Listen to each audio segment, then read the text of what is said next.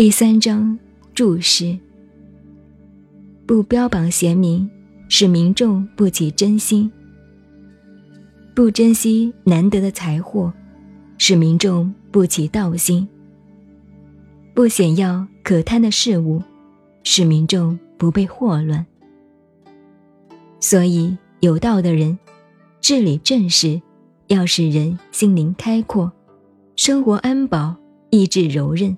体魄强健，常使民众没有伪诈的心计，没有真道的欲念，使一些自作聪明的人不敢妄为。